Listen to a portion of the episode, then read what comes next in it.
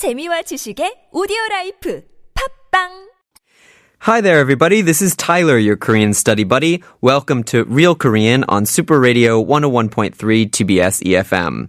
So lately, we've been talking about all sorts of um, confusing expressions, things that sound like um, other words, but they're different. What's the difference between 절실하다 and 절박하다? 그리고 we also talked about some 한자 uh, Sino-Korean based words that are confusing like 참석, 참여 and 참가. We also talked about 다르다 and 틀리다. So there's tons of things that we need to cover in this area. So today I'd like to talk a- about a few more um, vocabulary words that people tend to confuse. And sometimes, you know, even um, Korean speakers confuse us while while they're learning in school. So, uh, first thing that I want to talk about would be uh, something that sounds. Uh, it looks kind of similar and actually sounds a little bit different if you pay a bit more attention, but it's the verbs for um, to forget and to lose.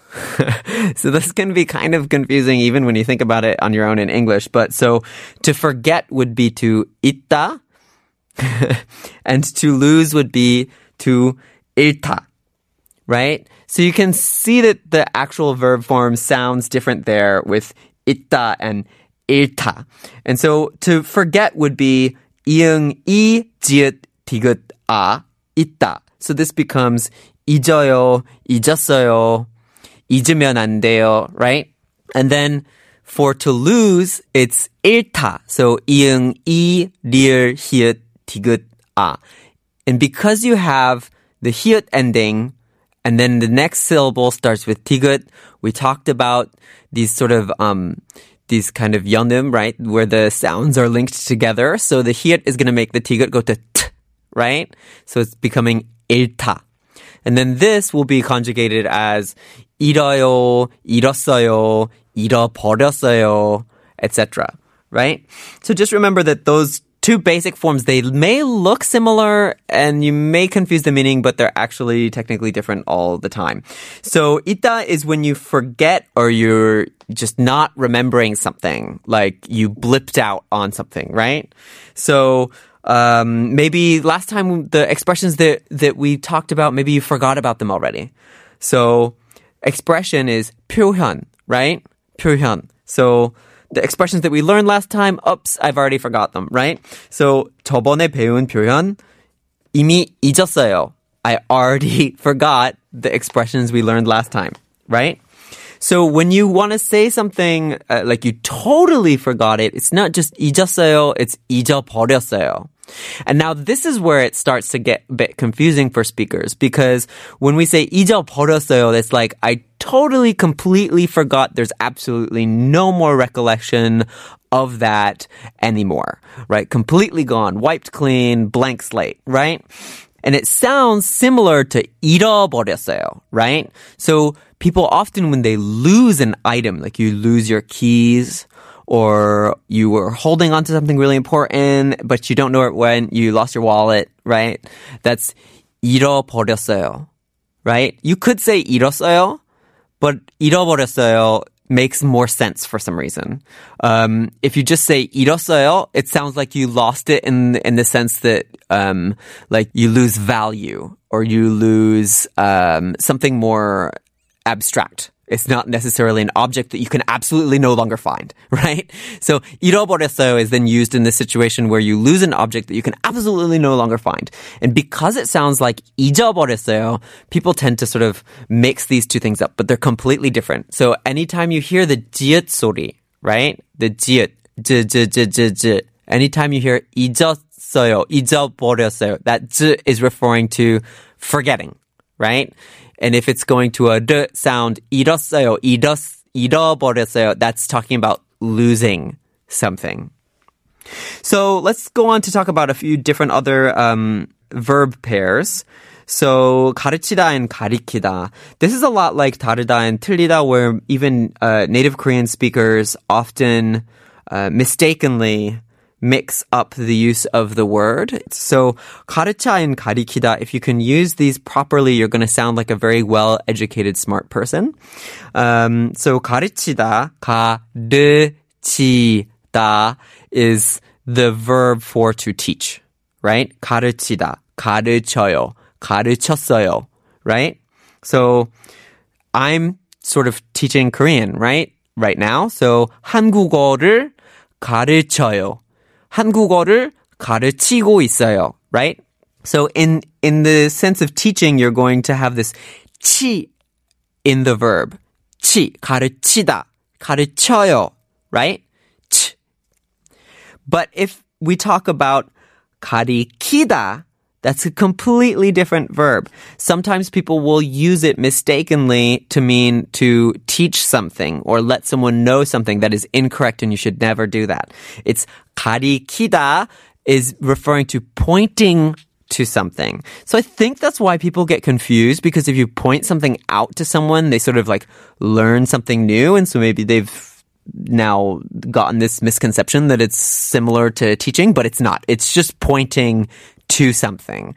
가리키다. So literally, if you take your hand and you point at something you see in the street, then you're talking about 가리키다. You're like, oh, hey, look at that red car. Like, red car would be 빨간 차, right? Oh, 빨간 차, 빨간 차 있네. And then you could just like, 빨간 차를 가리키면 돼요. Like, you can like point at it, like literally. Another pair of, uh, verbs that people tend to mistake here would be 마치다 and 맞추다.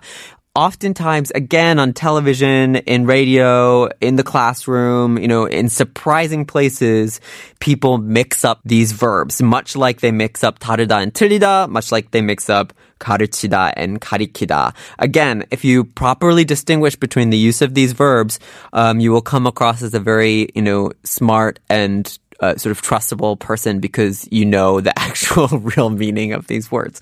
So what is machida and what is machuda? So you, can you hear the difference here? We're talking about machida. It's the consonants are the same, but the second vowel is different, right? The consonants are the same, but the second vowel is different. When you write it, it's written different, but the sounds work like that, right? So the second vowel, how is that changing? Pay attention. Machida and machuda. 맞추다. 마치다 and 맞추다. Oh, the difference is e and u, right? So 마치다 is the first one and 맞추다 is the second one. So what's the difference between these two? 마치다 originally comes from they from from the word uh 맞다, right? So to be correct. 맞다. Right? So 마치다 is like a passive verb form of 맞다, right? Which actually literally means to hit something. So when you get something correct, they're saying it's like you hit the nail on the head, like 맞았어요. You actually literally like you hit it properly. Like you won, yay! You hit the the the pinball down or whatever it is. The the you know when you go bowling or whatever that thing. You hit the target, right?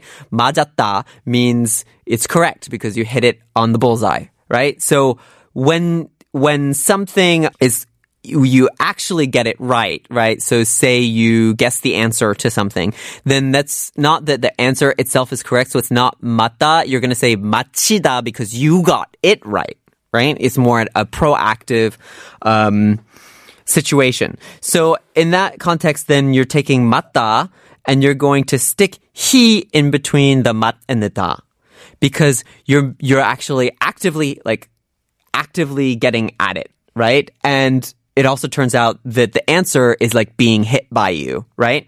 So, um, for example, even if you take an arrow and you literally hit a, a target, you could say 화살, right, is the, the arrow, and then target would be 과녁, right?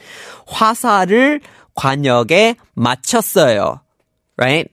I hit the target with the arrow, right? So it's very like literally when we say that you get something right in Korean, we're saying like you literally hit the target. So 문제를 맞췄어요, right? You got the answer right is like you hit the problem. okay? So 문제를 맞췄어요. But some people will make a mistake here and they'll say 문제를 맞췄어요. And that's incorrect. It's a completely different word now. It sounds similar, but all of a sudden we've taken the he sound, the machi sound, and turned it to a machu sound.